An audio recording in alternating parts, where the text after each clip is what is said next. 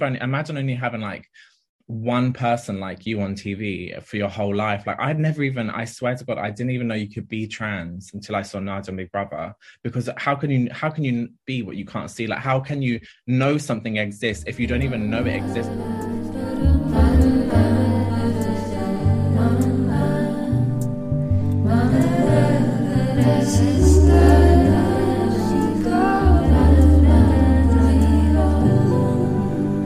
And welcome to Bosom. I'm Lucy Hicks Beach, and this is a podcast where I want to find out how women, non binary, and gender non conforming people have influenced and shaped our thoughts and lives. In a world where women's contributions are often disregarded, I want to learn more about how and how much they have impacted the people we are and the society we live in. To do this, I'm talking to guests about how people of marginalised genders have influenced their lives, identities, and understandings of the world. Today, I'm speaking to activist, author, and influencer Charlie Craggs. It's supremely hard to summarise the breadth of her career, but Vogue has described her as the voice of a community, and she was the number one on The Guardian's new radical list of social innovators and has won a Marie Claire Future Shaper Award. She's the founder of Nail Transphobia, a campaign in which she travels the UK setting up pop up nail salons offering free manicures to give people the chance to talk to trans people and learn more about being allies. In 2017, she published her book, to My Trans Sisters, which was a collection of letters from nearly 100 trailblazing trans women. Hi, Charlie. Hey, Lucy. Thank you so much for coming on to visit. It's like so exciting. Thank you for having me. I'm excited. I, I was saying to you, I love this like concept so much. I've never heard anything like it. I was like, I because I get asked the same questions all the time. Like literally every interview I do is pretty much the same questions. I was like, these are like this concept about picking like the different women in the different categories is such a good idea. Oh, thank you so much kind of as I was saying before, you have this just like insanely varied and successful career, which is hard to like describe. I'm really fascinated about like the world of influencers and activism on social media. And so just wondering how that came about for you. Was that through Nail Transphobia? I guess, yeah. I guess it probably was like I definitely have always considered myself much of an like not a traditional campaigner because the way I do my campaigning with nails is obviously very untraditional, but traditional in the sense that I don't consider myself a social media activist. Like, there's nothing mm. wrong with media activism, but I really do work hard. Like, I the amount of times I'm like, obviously not now with Corona, but like up and down in cities in like days. Like, I'll be mm. up in mm. Manchester for a few hours and come back home that night, like doing a nail pop up.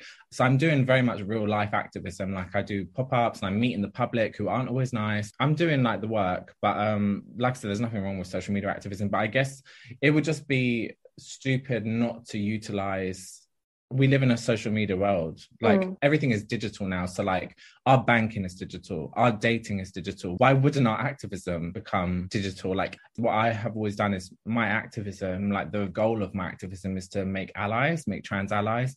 Mm. and the goal has always been to um, bring people into the conversation. And that's why with the nail thing it's a, a, way of it's not really about nails. It's about giving people the chance to chat with a trans person. So when they sit down and get their nails done with us they can have a chat.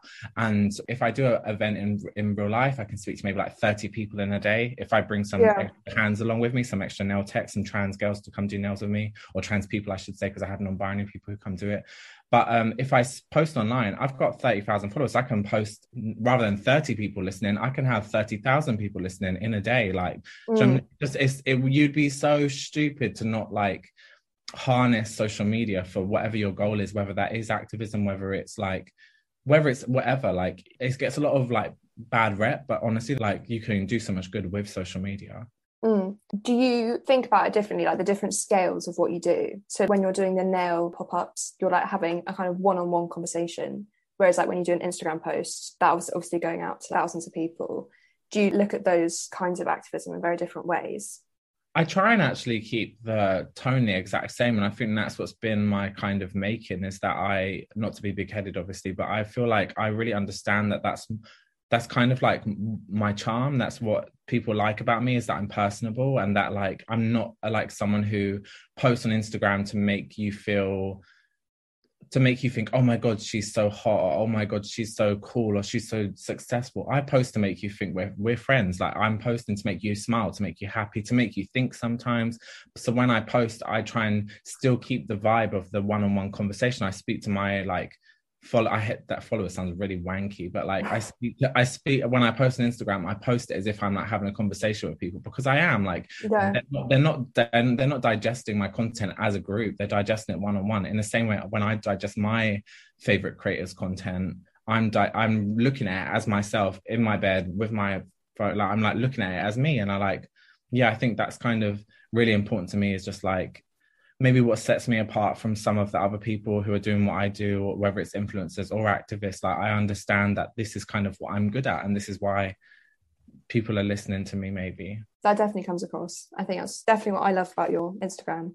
Thank you, Lucy. So the premise of the podcast is that I've asked you to pick five women, non binary, or gender non conforming people who have impacted your life or ideas of the world in some kind of way.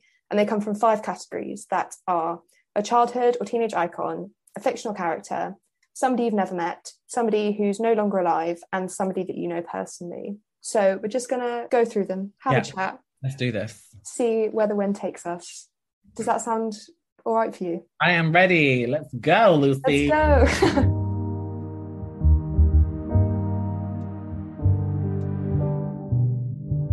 the first person I'd love to talk to you about is a childhood or teenage icon, and you have picked Nadia Almada. Nadia was, for anyone who doesn't know, mo- like she, you're a bit, you're a bit young for her. I hate you.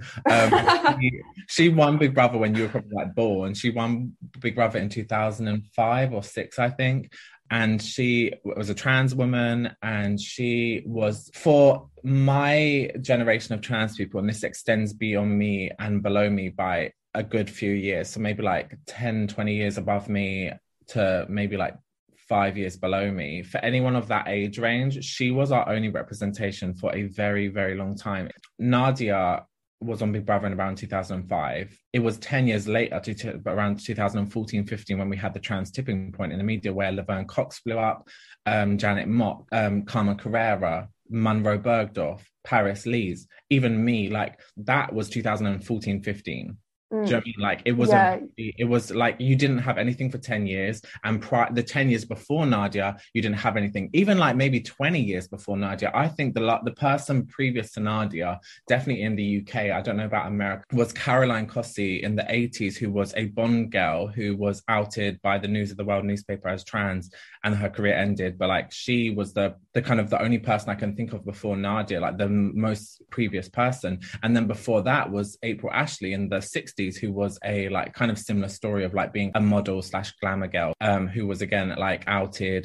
Anyway but the, my point being that for maybe like from the at least the 90s to like 2005 and then 2005 to 2015 we just had nadia. And it's like so she for a generation of trans people especially trans girls trans women trans feminine people was integral like i can't even put into words. Like if you've only imagine only having like one person like you on TV for your whole life. Like I'd never even, I swear to God, I didn't even know you could be trans until I saw Nadia on Big Brother. Because how can you how can you be what you can't see? Like how can mm. you know something exists if you don't even know it exists? Like I had been saying my whole life, I was like four when I started telling my mum I was a girl but I didn't know I could be a girl because no one. I didn't know anyone had done it. Like I literally felt like the only person in the world, and I like I saw Nadia on Big Brother, and I was like straight away I felt like an affinity with her. Like I was like, oh my god, that is exactly how I feel like. And I was probably like maybe like ten, and it just for every trans person I know around my age, or maybe like I said, maybe 10, 20 years older and five years younger, she was that for them as well because it was like the first time we had someone like us in the media. And it wasn't just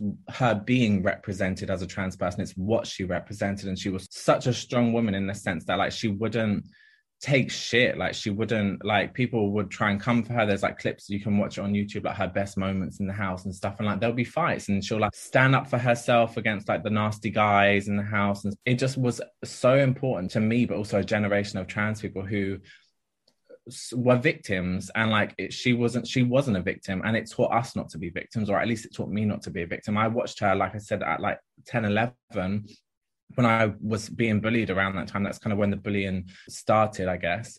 And i was like actually no like i'm not going to be i always i always stood up for myself after that. I always started fighting back and standing up for myself. And it's because of nadia. I was like i was thinking what would nadia do? Like i want to be like nadia. So i think she was just so important not just in being representation of and for trans people, but of what she represented as a trans person, going beyond the actual like surface level representation. She was like, I just, I just can't put into words how much we owe Nadia.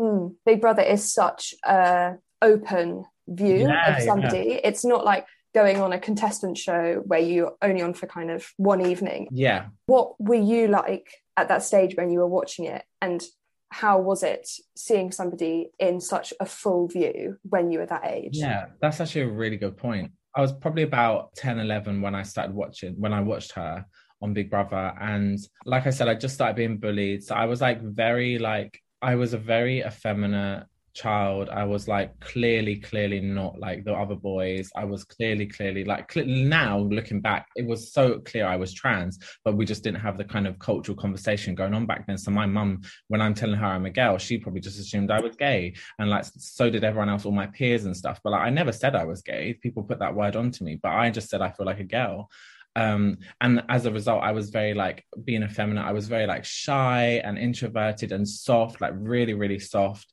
And like growing up like i'm a council state girl. So like growing up on like a council state being like that was very very hard. So like when the bullying started where i live and stuff i remember the first time it was around the time that i saw nadia. And i just i just like i said i just it totally changed the way i saw myself in the situation because you can't control like if people are going to victimize you but you can control whether you decide to be a victim or not you know mm-hmm. you can't control if people are going to attack you for whatever reason, but you can control how you react to them attacking you. Or if you just like stand up for yourself, or if you like, even if you're like strong enough to be like, you know what, fuck you and walk away and don't even listen, like you, even that strong, but like mm. it just changed how I saw myself. And I was like, I'm not going to be a victim. And even today, like I'm, I see so much of Nadia in the woman I am today as a result. Like I see a lot of her in my strength. And I guess to your question of like seeing her in full view, even just seeing her in her messy moments, like if she was, like I said, having an argument or if she was in the wrong sometimes, like because trans people are just people, we're not perfect. Like but even just like her like funny moments, like she'd always wear like heels in the shower. There was like, and I'm just like that is iconic. And she'd always cry in the diary room about how she needs her cigarettes and like have like fever fits. And it's just like I just icon, icon status. And it's just like, I think that's always been, I'm like, I want to be someone's Nadia someday. I want to like get to a point in my career where some little kid who's been bullied can look at me and be like, I'm go, I want to be like Charlie Craggs. I want to, and then they start standing up for themselves or like wearing heels in the shower. And there's an amazing video on your Instagram. It's like one of your most recent posts uh, of a girl and she's looking up.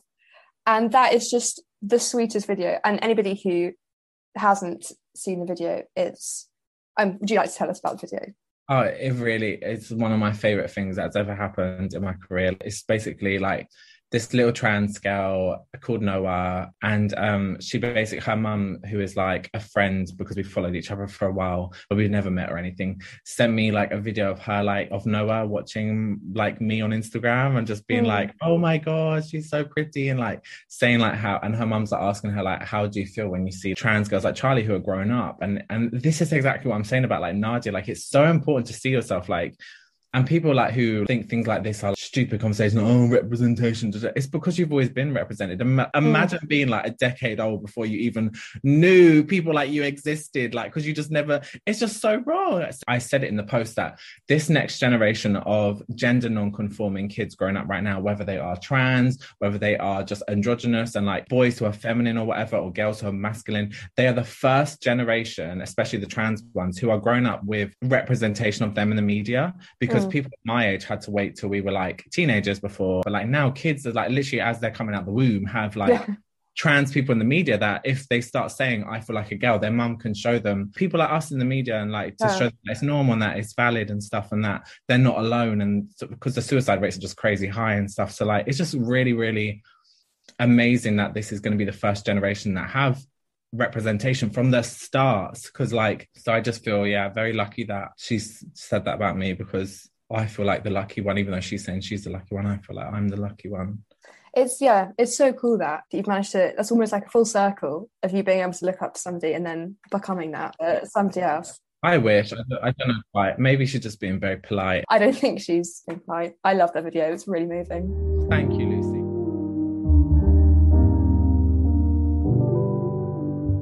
The second person of influence I'd love to move on to now is a fictional character, and you have picked, in general, the cast of Pose. Um, would you like to tell us more about that? So I will say first for anyone listening, all my picks aren't just trans people. Be like, oh, I'm not going to list anymore. They're all trans, which would be fine if they were. But like, these are the only trans people I picked as the last two questions.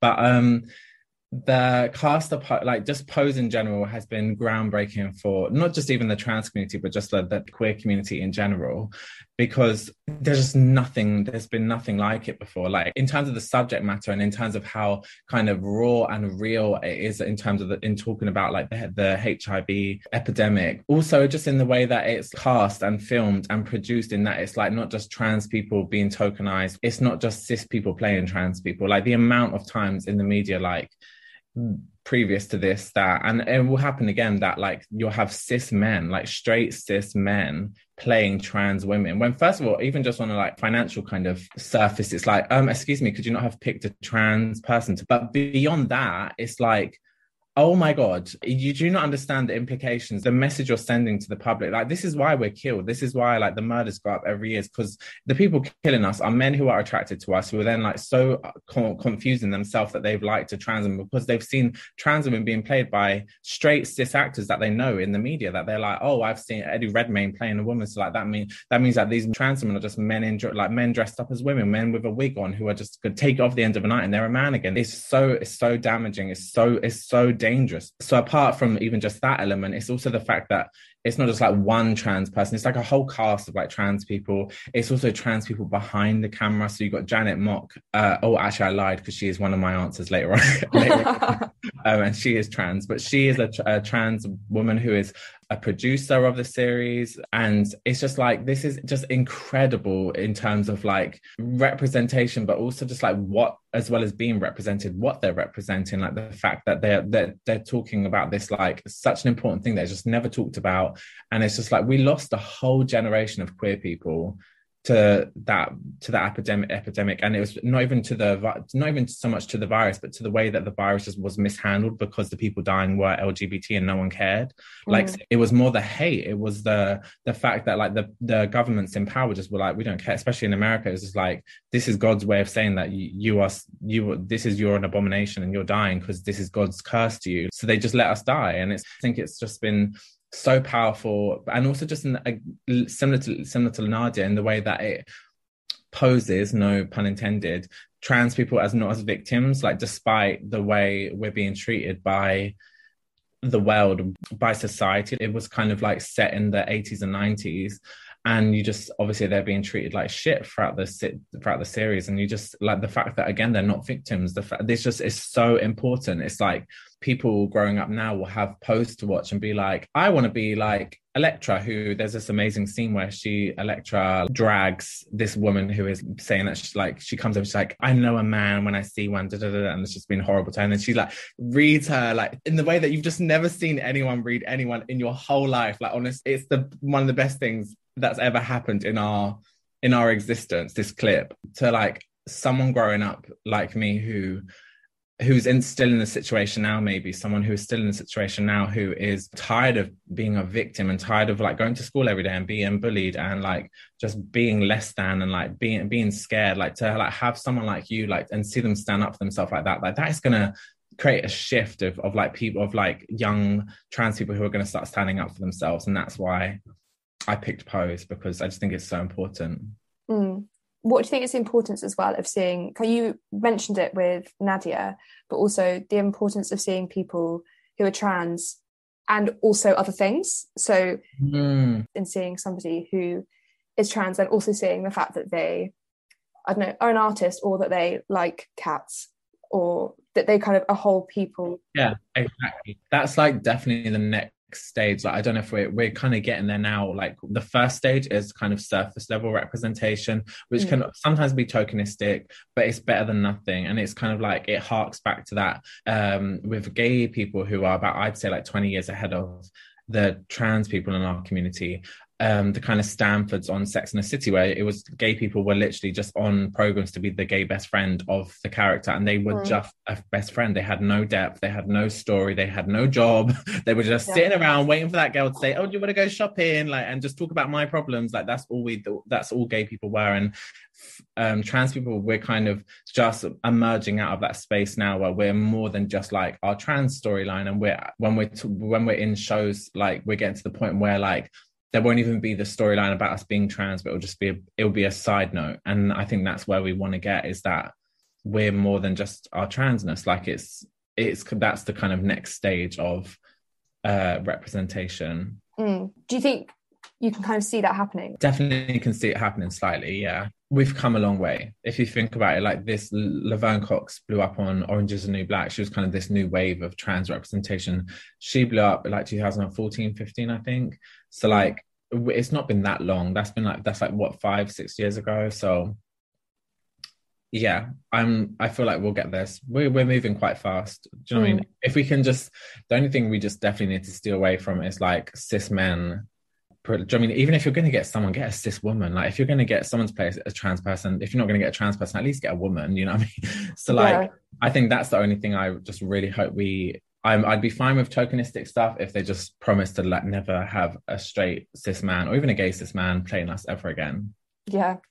I was reading something, I think it was Sai and Munroe Bergdorf. Yeah. And she was talking about the importance of having trans people in the conversation about the portrayal of trans yeah. people. So it's do you do you think pose has got a particular like power to be able to represent trans people in like a whole way because it has trans people behind the camera? of course. I mean if they're doing like the script writing that speaks volumes because they're gonna you're gonna see trans stories depicted in a real way in an organic way in a authentic way because it's not like someone's idea of what trans is because they've watched the Danish girl and they've watched all these other stupid films. Like it's they're knowing it from experience and they can tap into that and like if, if trans women aren't going to play the trans women in the films, who are we going to play? Because are you going to ca- uh, are you going to cast us as the main female lead? We will never, and I don't think in my lifetime, maybe in a one-off film, maybe one time, but like we will never start seeing trans women start being cast as straight cis women. We won't start getting roles as like, oh, as, as if we're not trans. Like we will mm. always be the trans girl. So let us have our roles. Like that's the fucking least you can do. Like we don't hmm. need all these like people hogging all the only the only roles we can do. Like so yeah i don't know. But i think with having people like janet behind the camera it's just it's just transformed it. And like that's it's evident in the way it's not even just for trans people but it's just like been huge for just society. Like there's been it's like definitely like kind of one of the most talked about shows of the now of this generation of like this moment in time. It's been like up for like loads of awards. It's just it's just been incredible. It's really sad actually because it just got um not cancelled but they just said it will be the last season that they've just filmed for some reason. I don't know why. Oh yeah That's but still still got three seasons that we can just watch and watch and watch again thank god. Oh, i love to do that. Same. I'm so bad at watching new stuff. I basically me too me too. watch the same thing over and over again.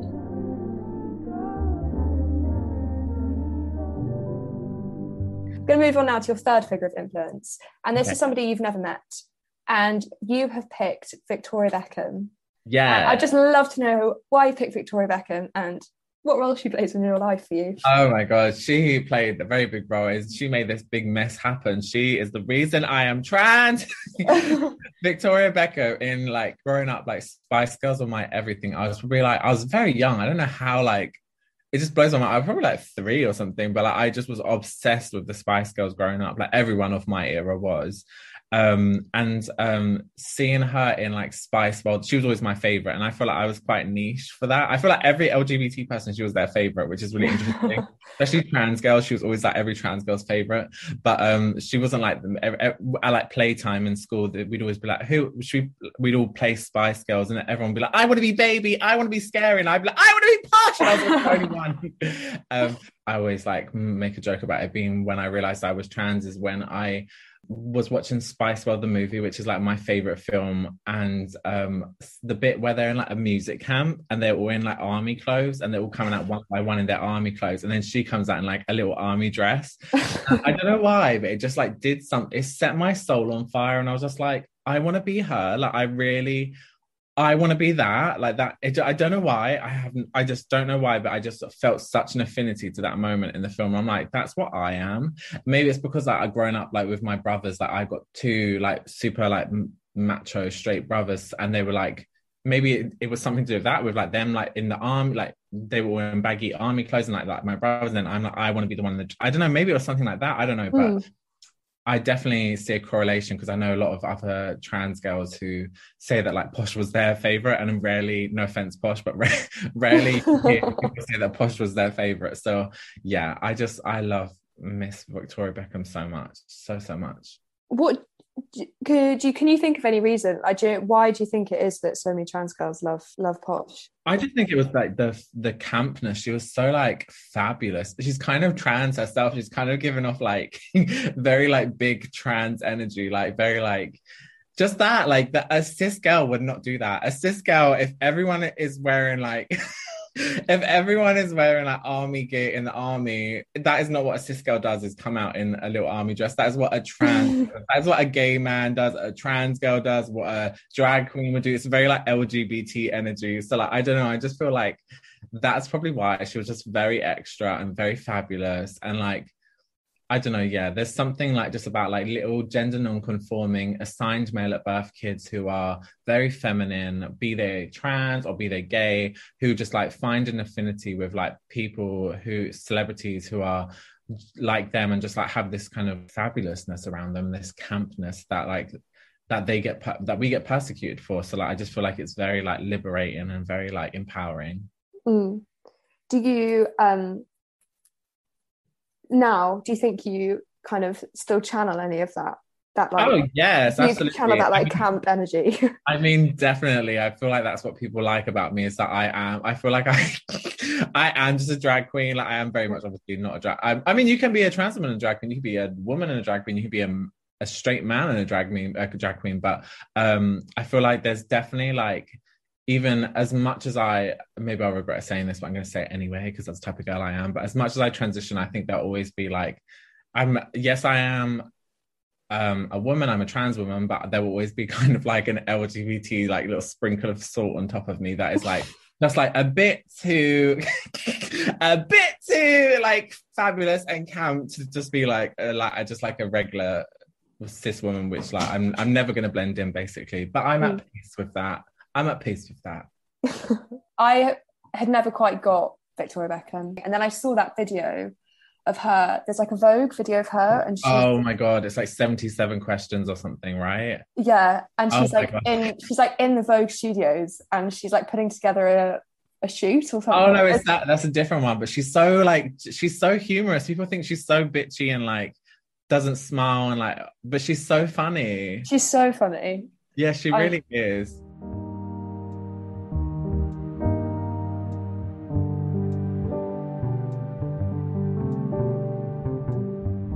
The fourth person you've chosen to speak about is somebody who's no longer alive. And this is so kind of you and generous of you to speak about this. And this is your friend, Khadija Say. Uh, yeah, so uh, the reason I I don't like talking about her much um, publicly, just because obviously it's very like triggering. But I, have kind of got into a space now where I can talk about her um, and Grenfell um, without getting too triggered. I can kind of compartmentalize, so like I won't cry or anything, but like I'm not well. Like just for like anyone listening, like I'm, I'm like so.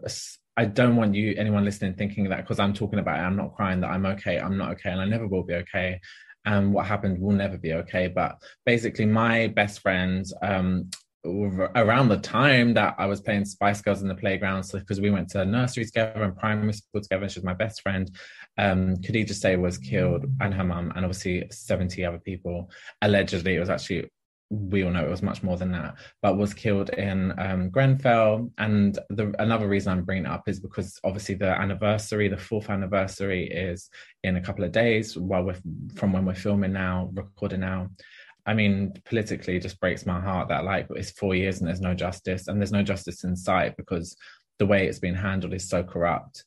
Um, but I'm not going to get into that. I rather just talk about why she is one of sorry, someone just put a my door, but I thought I'd just rather talk about why she is one of my female and like heroes, women, my inspirations in my life, and it's because she's just like, I mean, I 100% wouldn't be the person, the woman I am today, but even the, just the person I am today without her and without all of my friends growing up who are all girls who and one boy hi dean um who really just like accepted me as the feminine person I am, like clearly the girl I am, despite everyone else around me and us not accepting me and persecuting me for it.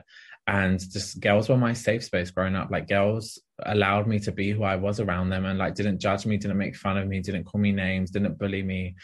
And like Khadija, especially being my best friend, was just that for me. And just like there's just there's no obviously there's no words, but like I just yeah, I just um I'm just so so grateful that I got to be her best friend. Mm-hmm. Like, thank you for talking about because it's I think something that has come up a lot in the interviews is there's these figures like Nadia Almada or Victoria Beckham who are these icons that can really influence you in lots of very important ways. But everybody has everybody so far has come back to somebody who's really close to them who yeah. impacts them in a really direct and formative way through yeah some kind of closeness. Yeah. Um, I think for me as well, it's just about like, I picked her strategically because with the anniversary, just like mm.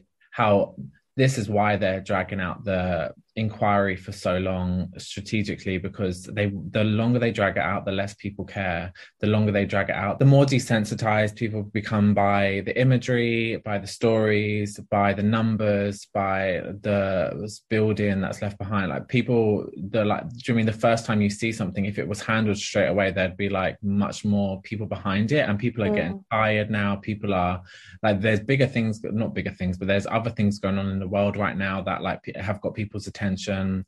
Um, I mean, they even the, the way they deal with that is strategic as well. Like they bring out the first inquiry report the day before Brexit, knowing that Brexit the next mm. day was coming out, and um, the newspapers would stop talking about Grenfell inquiry and start talking about Brexit. It's really, really strategic, and I need people to understand that. And the only way we can overcome that is by I just want to encourage people to keep talking about it, to keep the keep keep it alive because it that's the only way we're gonna have a chance of getting justice if if is if by the people in power see that we're not going to let this go.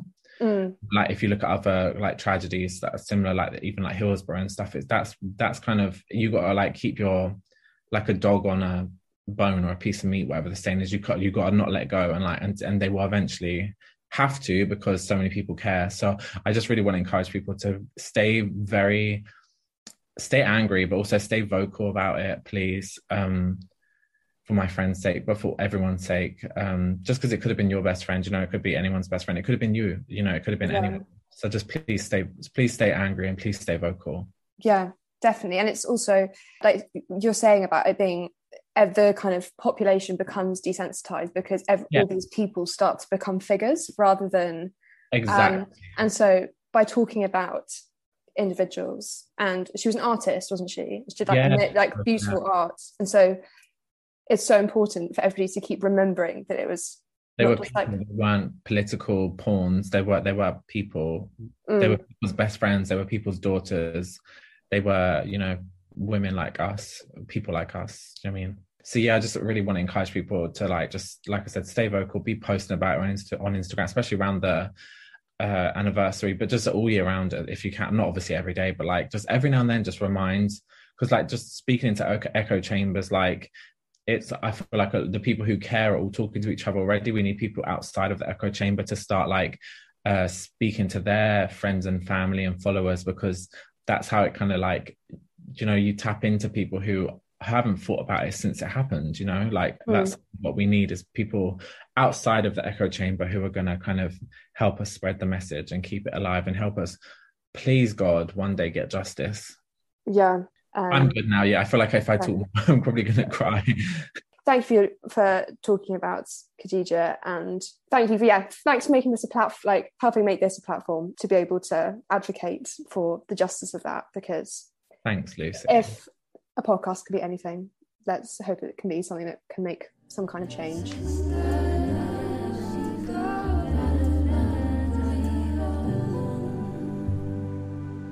So we now go on to your final figure of influence, and this is somebody that you know personally, and you have picked. We've kind of touched on her a bit before, but we've you have picked Janet Mock.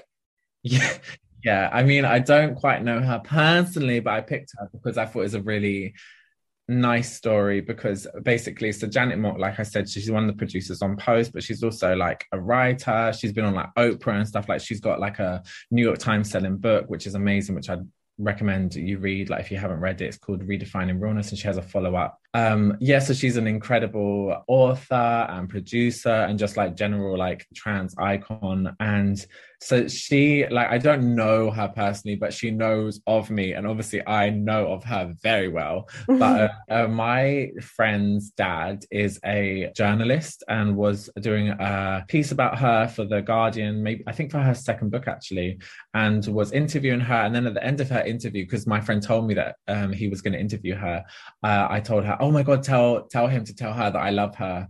And then he did and then he was like oh um, by the way my friends my sorry, my daughter's friend is trans and she loves you, and she's actually um, an author as well, like you, and da da da. And she was like, "Oh my god, what's her name?" And then he said my name, and she knew who I was, and I I was like, oh my god, I wanted to like cry. I wanted to wee myself and poo myself and vomit on myself. I was just like, this is my like everything. Like she's everything. She's like the queen of our community. So like she she like knew who I was and she was like, oh my god, I follow her on Twitter. I let me and she was like, trying to prove to my friend's dad that she she wasn't just saying it she actually and I was like and I checked and I was like oh my god she does follow because I was Twitter and she's like oh she's like I know her I know her book and she got like the title slightly wrong but she like knew that she like knew oh my god. Like, oh it's called like my trans sisters or something and I'm like oh my god!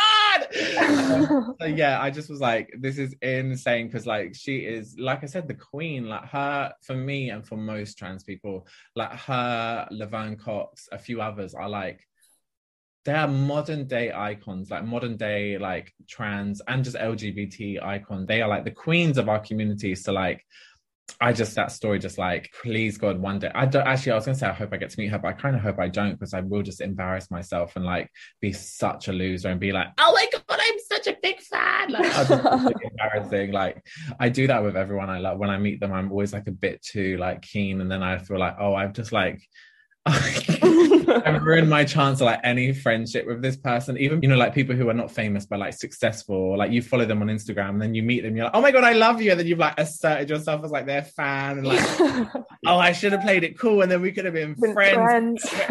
like the same like dinner or something. So like, I must be cool as well if I'm here. I'm I have no games. So I always embarrass myself, but um, I love Janet Mock. She just like what she re- represents in her life, like beyond representation on in the media, like just like seeing this like trans women, especially I can can't even imagine for like trans women of color, like it must be even more inspirational. But like just being so like successful, but also just like so beautiful and so like intelligent. She's so smart, like so most importantly, so like she seems so happy. And maybe I'm wrong because you just don't know what's going on in people's lives, but she genuinely seems like she's just like happy and living her best life and on magazine covers and like wearing amazing clothes and like just we need something to aspire to and some not only to aspire to but to we need someone to prove that it's achievable. And she for me and for a lot of trans people has proved that we can do it. Like if she can do it we can do it. And reading her biography just seeing like what she came from. Like if she can do it you can do it sort of thing. That's the vibe you get. And it just gives me so much hope. So I love you, Janet. If you, if you to this, has she kind of inspired you as an author? Definitely. Just like Uh, the way that she writes so she's very real and very raw. It was like she didn't try and like intellectualize what she was talking about. She didn't try and be academic like even though she could have because she's super smart. But like i think that was more powerful because for example, when I came out as trans and I was reading her book, then my mum was like, Can I read it? It might help me to understand. And afterwards, my mum was like, It really did help me to understand. And I just think that's because it was written in such like an accessible, like she doesn't try to like be pretentious with her writing. And I think that's what like I've always tried to do with whether it's my writing or my public speaking or my activism, even with Nail Transphobia or even my like Instagram. I always try and be accessible and bring people into the conversation rather than shutting them out with oh, overly intellectualized theories and academic words, things that are going to make people feel like they're not part of the conversation. I want people, I want to bring people into the conversation. And I feel like that's what she does so well. So yeah, definitely. When you were so your book is a collection of essays of trailblazing trans women. How did you go about curating that and choosing whose writing you wanted?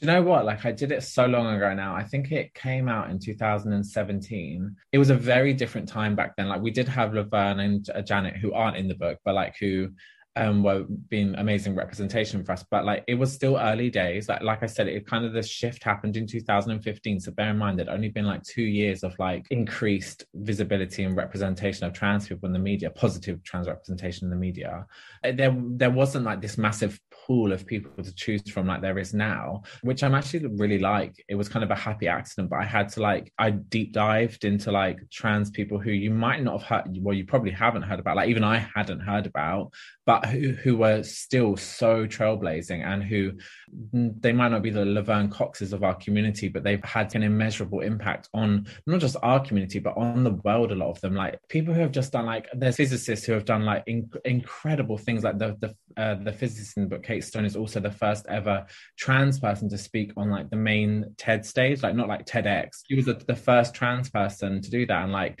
um there's like other people in the book like lynn conway who is like i i i'm not signed clever scientific and I, that's that's proof that I'm not clever scientifically because that, but she's like um, heralded as like one of the biggest tech pioneers of our time, and she's mm. like a trans woman, and like it was just about a way for me as well, like documenting our community's legacy because mainstream aren't going to preserve they're just not going to preserve our our history our rich cultural history. Like it's so important if you come from like a marginalized group to keep the stories of the people who came before you alive who aren't going to be remembered by mainstream who aren't documented online or in books and stuff. It's just really important to me that like because every letter comes with a biography that i've written about the woman as a way of like i said preserving the legacy of our community and like of these people who because they're not loved the Laverne Coxes, they might get forgotten. And I just, mm.